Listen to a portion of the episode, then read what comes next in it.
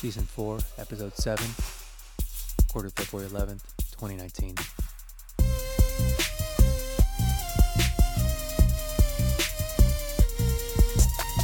for the first time in 22 years, SMU can call itself champions.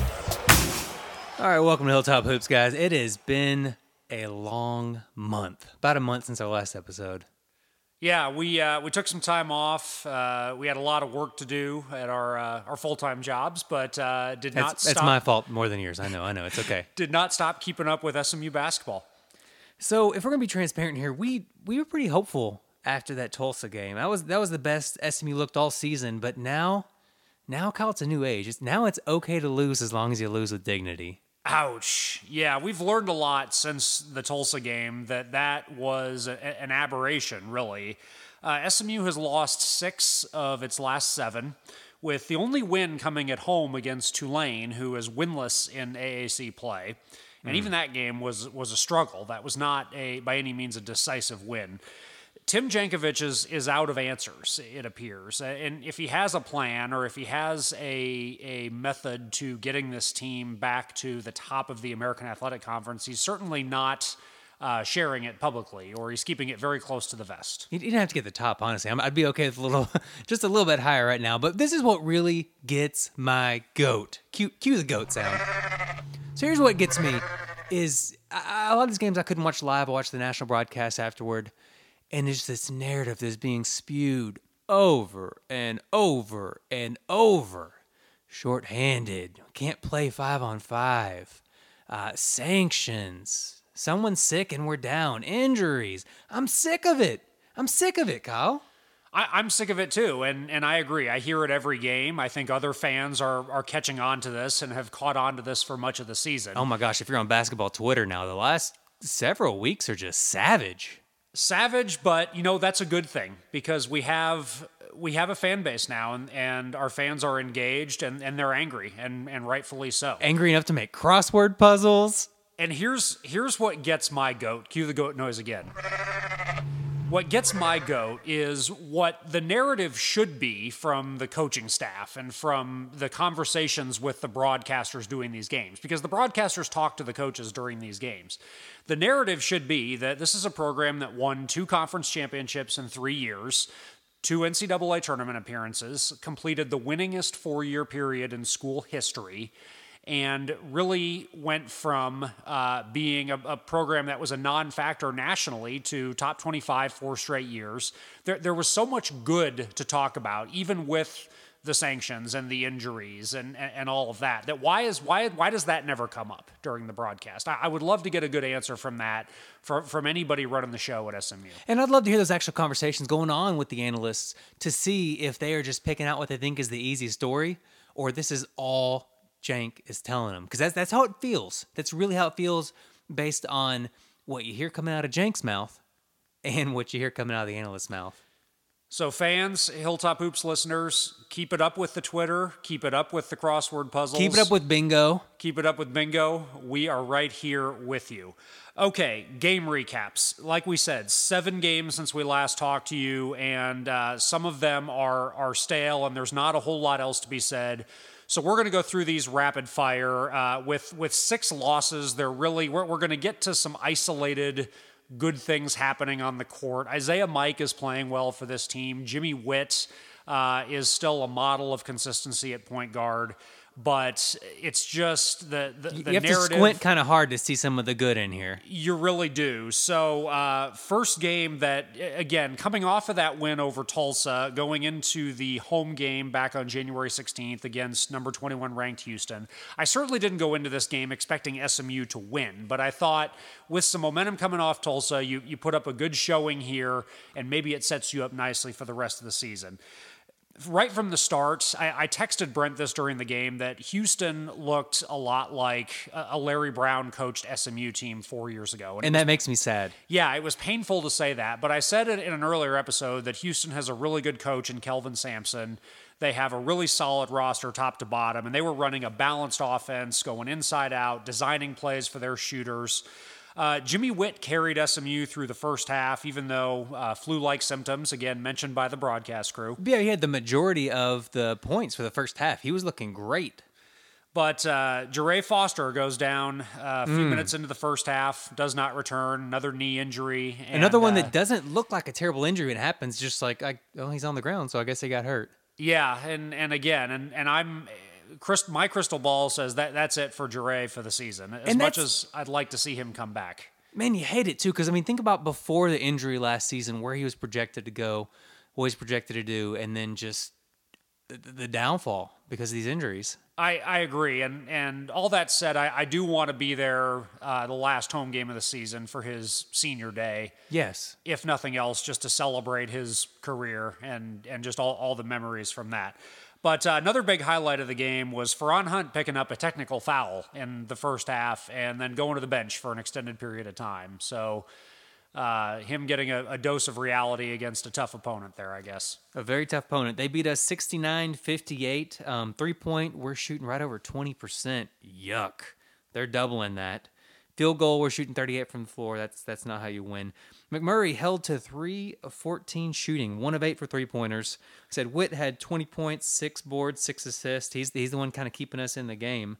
Shaggy with the double double, 10 and 12. And Kyle, I mean, it just kind of in the spirit of SMU basketball right now, I feel like I, I kind of need to make excuses here. So, like in, in our defense, Dre Foster got injured, and you really have to factor that into this game and how we really um, should not have won the game after he's injured. Okay. Get- There's more. Just get ready. Yes. Al- Also, in our defense, Houston's better than us this year. All right, so so we burned the Jarrey Foster's injured excuse for the Houston game. All right, Saturday the nineteenth, SMU goes on the road to play Memphis. Oh my god! And this is the, this is a big game on the schedule just because what's been happening at Memphis. But yeah, go ahead. Right, everything with Penny Hardaway and the recruiting, and, and we've talked about it. And so, so I, I went into this game thinking, okay, Memphis is another team that's going through a bit of a transition year, new coach. They're they're good but not great. I, I really wanted to see SMU show up in this game and and and put a good effort. Memphis has, has always been a tough place to play, even for the really good SMU teams. And what a turnout! That's a big arena It- over it FedEx. is, yeah. It's an NBA arena, FedEx Forum. Conference tournament will be there this year too. This game broke me. I watched the beginning and then just had like th- this was the game that officially 100% broke me as an SMU fan and broke me on the season and broke me on this coaching staff and, and broke the levee with everyone else too. I yeah, mean, it was just just opened it. Penny Hardaway rolled Tim Jankovic's career up in a dirty area rug and dumped it in the Mississippi River. Memphis took a 13 0 lead. SMU's first possessions, six turnovers, did not score until just under 13 minutes left in the first half, but then proceeded to go on a run and close close it to within four. And then completely fell apart after that. You you look at the halftime score, Memphis is up 17. And then the uh, analysts were almost in awe of how poorly we were playing.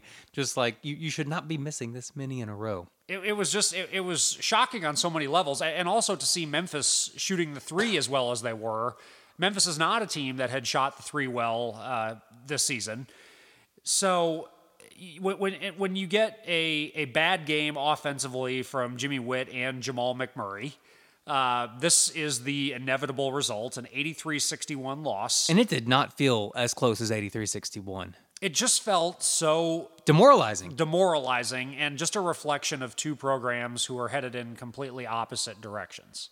So Jank blamed this on McMurray being sick. I have some other excuses too. I'll get there in just a minute. But uh, field goals, we shoot 36%, 21 turnovers. What? 21? Individual stats, only two ponies in double figures, Mike and Whitt, whatever, it doesn't matter. But you know, in our defense there, Jankovic was jealous of Penny Hardaway. And the Memphis Tigers can play with anyone in the country, I heard.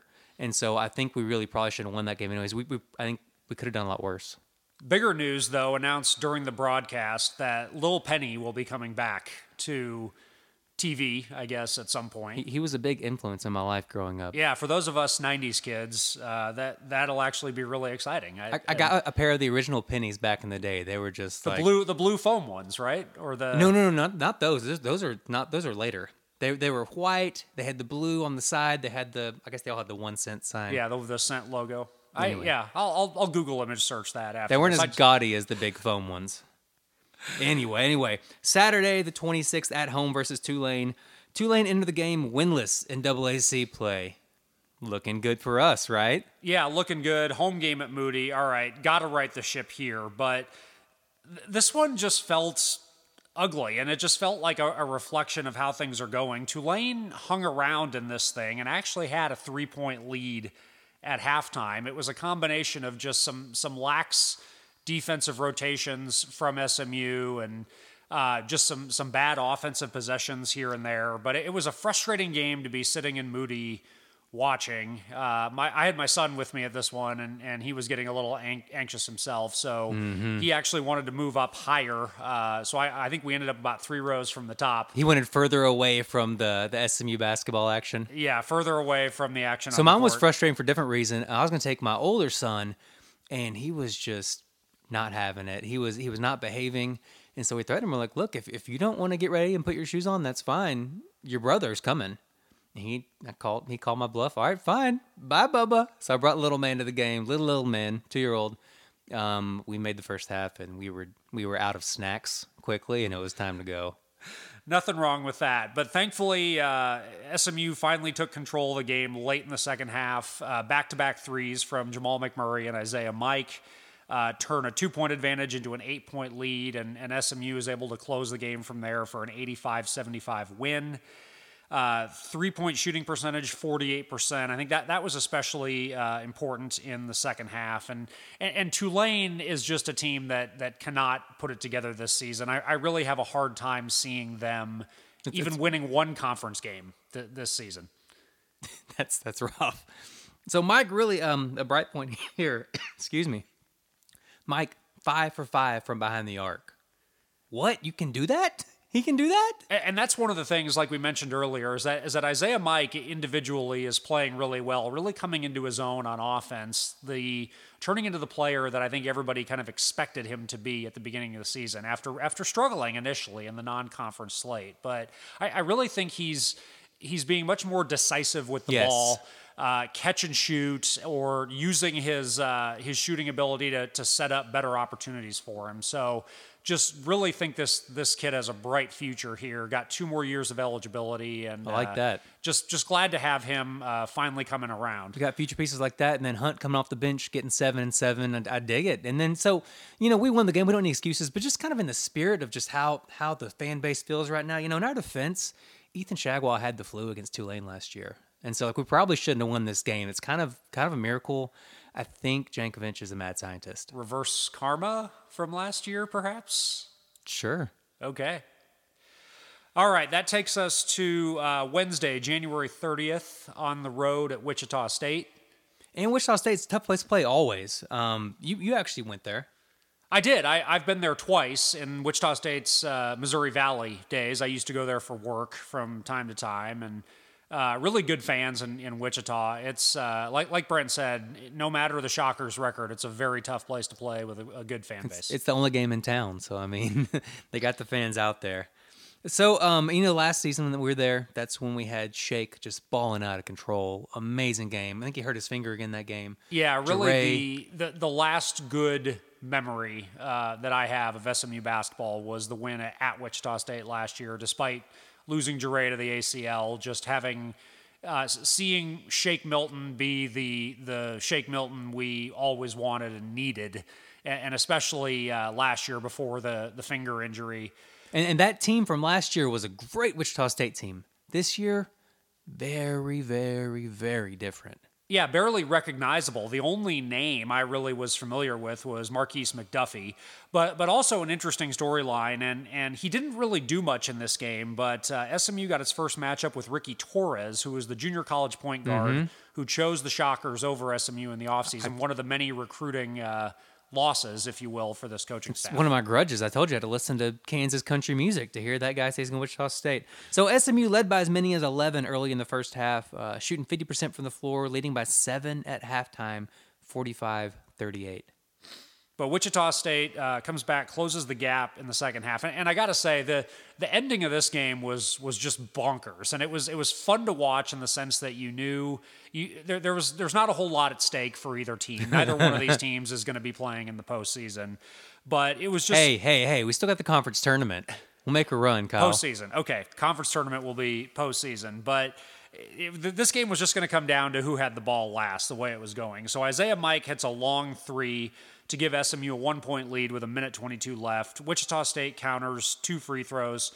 Then Feron Hunt is fouled on a rebound and, and goes to the free throw line. And, and this is really Feron's, I, I think, first uh, high pressure situation in a, in a close game on the road. And unfortunately, he missed Yeah, both yeah. of those free throws. So I- I'm going to chalk that up to a good learning experience for him. And, And you the- know, I want to get him as many learning experiences as we can this year. Let's build for the future. Absolutely, could not agree more. So on the other end, Wichita State makes one of two.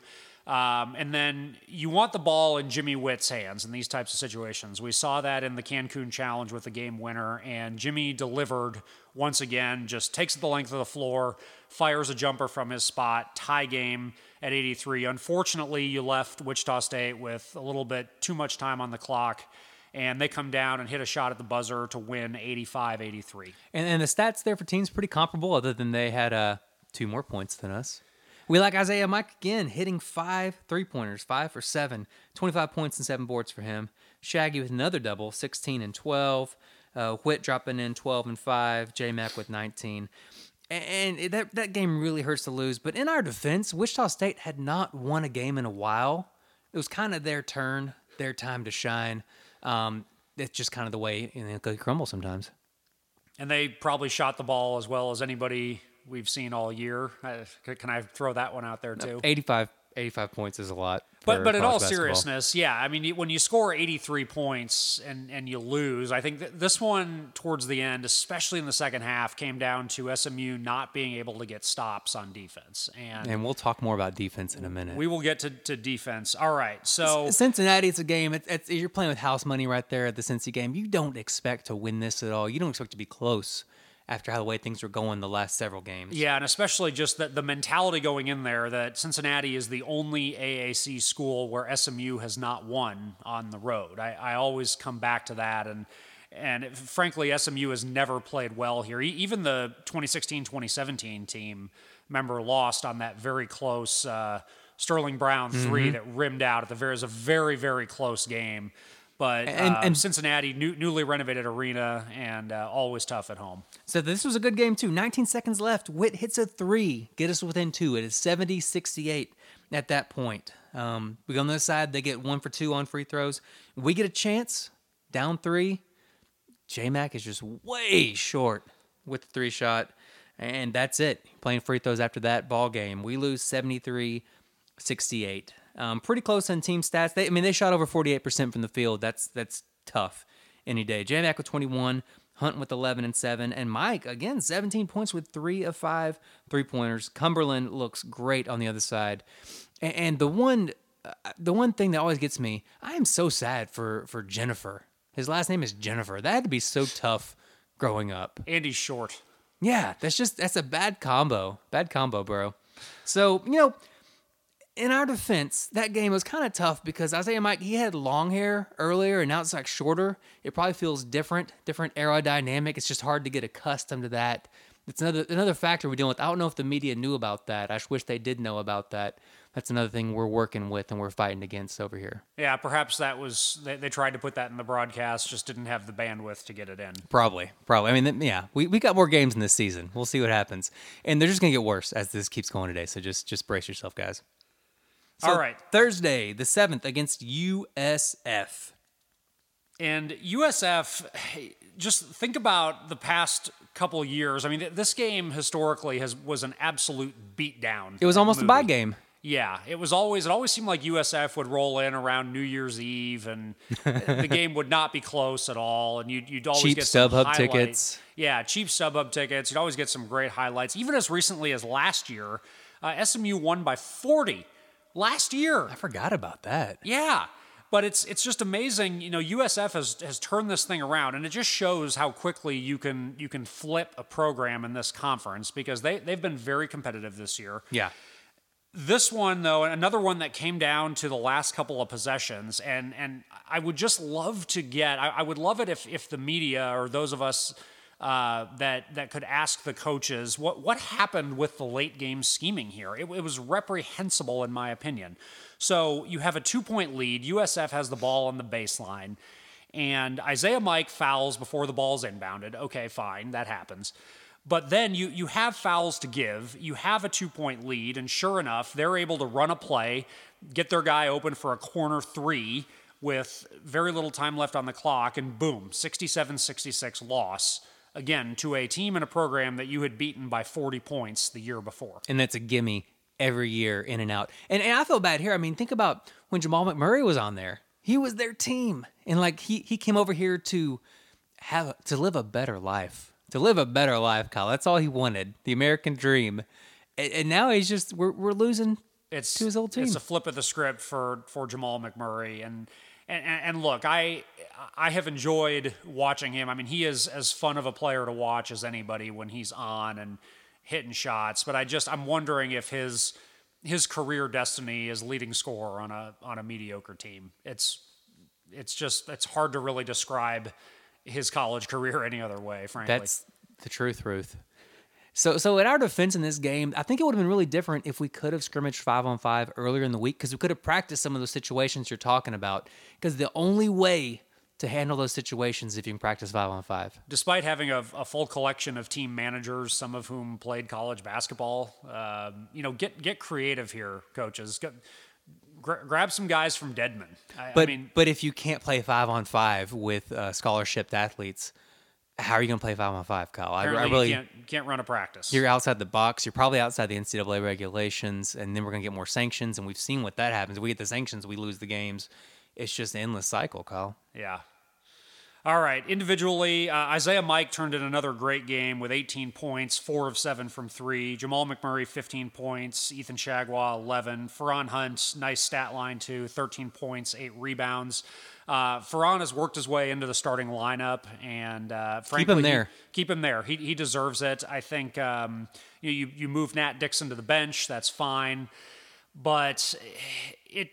I also think it speaks to the fact that the sophomore class at this point is a monumental bust. I think you you you have you can't look at this and say, you know, c- conservatively, Everett Ray comes back next year and is a 10 to 15 minute a game guy recovering from a foot injury, has not played competitively in over a year. Yeah. Will Douglas is looking like a bust. Elijah Landrum is gone. That's one guy out of that class, and Ethan Chargois. And, and I said a year ago, before the start of the 2017 2018 season, that there was no room for error with that class. I mean, really, all four of those guys had to be rotation level players for this program to have a shot. And you got one who's definitely that. But Yes. yeah, that's it. and and still has a lot of room to get better. I mean, we've we've been through. Uh, e- Ethan Chargois is a a starter on this team, mm-hmm. but definitely would would just like to see what he could do under better coaching and a, a better developmental structure. Because I I I feel like he.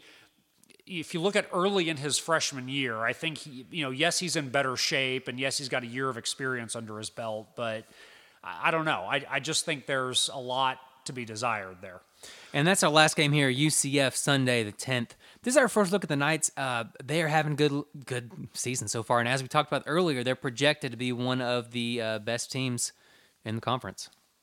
Yeah, Taco Fall, uh, finally a senior. So this is our, our last look at Taco, like his last visit to, to Moody, and, and no goggles this year. And you, you can tell he's like a person when that that always wears glasses and they take them off and they just kind of look like they aren't comfortable. yeah, yeah, definitely uh, a, a new Taco. And then Aubrey Dawkins, Coach Johnny Dawkins' son, transferred from Michigan, and then uh, was out all of last season with a shoulder injury, finally healthy. And boy, he lit up SMU in this game for 26 points.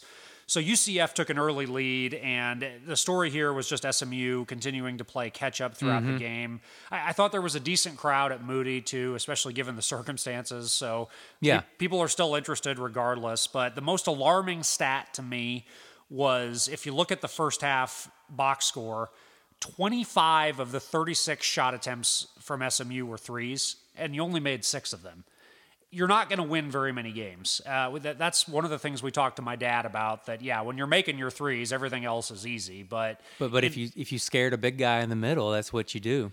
Yeah, and, and I think in the past, I think Larry Brown and and mm-hmm. with with the better players, you were able to kind of scheme your way around Taco. But Not even scheme. When you got Sterling, I mean, you're going at him. Yeah, Sterling. You were attacking him. Semi Ojeleye. We're just able to go right at Taco. We're just able to set him up and get him away from the basket. So UCF takes a 36-28 lead into halftime, and, and SMU was was in it, but it just never felt like they had enough momentum to to break through. And what was what was interesting there was McMurray did not start and played only five minutes the entire game. Uh, so the official story was he was hurt, but then also we heard he was disciplined for being late at practice. Interesting. Yeah. I think it kind of seems petty at this point, but what do I know? I've never been a coach. So uh, late in the game, Isaiah Mike misses three free throws. UCF comes down, scores on the other end, and then SMU gets a gets the ball back. Ethan Chargois misses a quick catch and shoot three. You get a missed wide open corner three from Jimmy Whitt. So just several opportunities I think you can point to in the second half. 71-65 final score. UCF gets the win. When they're shooting 52% from the field, over about 44 from three. And, and really, in that game, in our defense, we aren't really set up to be a good defensive team. It's not really fair to have us playing a team who's good on offense. Not fair. Yeah. I, I And, just and for I've those of you who never- paid close attention, you know exactly what I'm quoting right now, and it's infuriating. I have never in my life heard a coach structure. th- There are so many ways you could say that. What what I think Coach Jankovic was trying to say, Un- unbelievable. So, uh, So, so if it wasn't clear enough, non-factor. if it wasn't clear enough, after the game he said, "quote We are not set up to be a good defensive team." Kyle, in these notes you have what? About eight question marks. It's cra- would Coach Dan say that? No, no, and I, I almost want to run that run that by my dad and say, is this? Have you ever in your 15 years of coaching at multiple levels of basketball heard a coach phrase that this way? And and I, again, I just I have no good explanation for that. So here we are, 12 and 11 after our Powder Puff out of conference uh, schedule. We've learned a lot about these coaches this year, this team. It's, it's kind of painful, but it's it's we've we've learned a lot about this program the last several weeks We really have, and and let, let's be truthful in its in its current state. In Yes. its current state. I so so as as I'm evaluating the coaches and where I think SMU needs to go from here is I think this is true in both basketball and football, but SMU just does not seem to be a very forgiving place for a coach that needs to develop like a Jimmy Tubbs or a, a Matt Doherty in, in some respects. I think Matt Doherty kind of straddles the coach that needed to develop and coach with a questionable track record, much like Tim Jankovic. So it's it's also not a place where where a coach who does not have an established track record can come in and right the ship for his career. I think it's you really need someone. You you saw it in football with June Jones in the early years. I'm not talking about late stage. I'm June glad you clarified there. Yes, always have to lead with that caveat. And and then with Larry Brown, I mean, both of those coaches were accomplished. Uh, Larry Brown, we said it last time, arguably one of the 10 to 15 best coaches in the history of the sport. And June Jones came to SMU having taken Hawaii to a BCS bowl game and had a lot of success in both college and the NFL. So keep this in mind as if you're contemplating names for uh, the next coach. I, I really think it needs to be somebody who already has some skins on the wall, who knows how to win, who knows how to coach at a school like SMU. Knowing And- how to recruit would be kind of cool too. yeah, and and knowing how to recruit. There's a lot to sell here. We know that. Um, bright spots. If if I can just sum up all of what I've seen the past couple of games is once again Isaiah Mike. I think really. Uh, turning into the player that everyone thought he would be, and and just I think has a bright future. Feron Hunt, he is far from a finished product, but I love what I see out of him. He has so much potential, so much promise, working his way into the starting lineup. Um, and I think he is going to be, I'm not saying he is the centerpiece, but I think he's going to be uh, just a central part of this team going forward. Yeah, really. I honestly ho- hope he stays um, into this season. There's always a risk, but um, and I respect, he's a local kid, and just really hope he sticks around. And I respect that he's standing up for his coach right now. Regardless of what you think about Tim Jankovic, he has that team mindset. He is supporting his team, supporting his coach. I'm not going to fault him at all for that. Neither am I. I, I mean, it. He he tweeted it. Uh, he's he's 18 years old and probably learned a lesson from that. But yeah, I agree. He's he's still keeping with the team mindset and uh, looking after the guys in the bunker. And the lesson being that people will respond and say what they want to say, and it's going to get out there. Uh, sure thing. And and Nat Dixon, haven't really talked about him much on this episode. His one year with the program, I mean, he's I think we've learned that he's fairly limited on offense in terms of the ability to create things for himself. But he's a guy who plays hard. He's unselfish. You know, having been taken out of the starting lineup, I he's a guy I look at that man. It would have been great to have him as a five to ten minute a game role player on Wow. the team two years ago. You know, what if he were the seventh man off the bench behind Ben Emelogu? You know, he's a guy who could spell Jure or Sterling Brown for a few minutes. I mean, that's uh, if if we could just drop Nat Dixon back two years ago, um, might have made a difference. Jimmy Whitt, just remarkable consistency. I think it, you you notice when Jimmy Whitt has a bad game because Yeah. as we talked about with Memphis, um, when he when he's not able to get going on offense, they really struggle. Uh, lingering question: One year left of eligibility. Um, he would be able to grad transfer if he wanted to. I I think that's certainly an open question at the end of the season. Time will tell. End of the season. So peaks and valleys. We are currently in a valley. We'll see what happens uh, coming up the rest of this season. Uh, shout out to that man who's not here. He's got a full schedule. Elliot Mayen, who is not on the ones and twos. So if something doesn't sound right this episode, you can blame me. Don't blame Elliot. Good morning, good afternoon, good night. Whenever you're listening, however you're listening, we appreciate you. Thank you. Ponies, keep your heads up. It will get better. He, he was a big influence in my life growing up. Yeah, for those of us '90s kids, uh, that that'll actually be really exciting.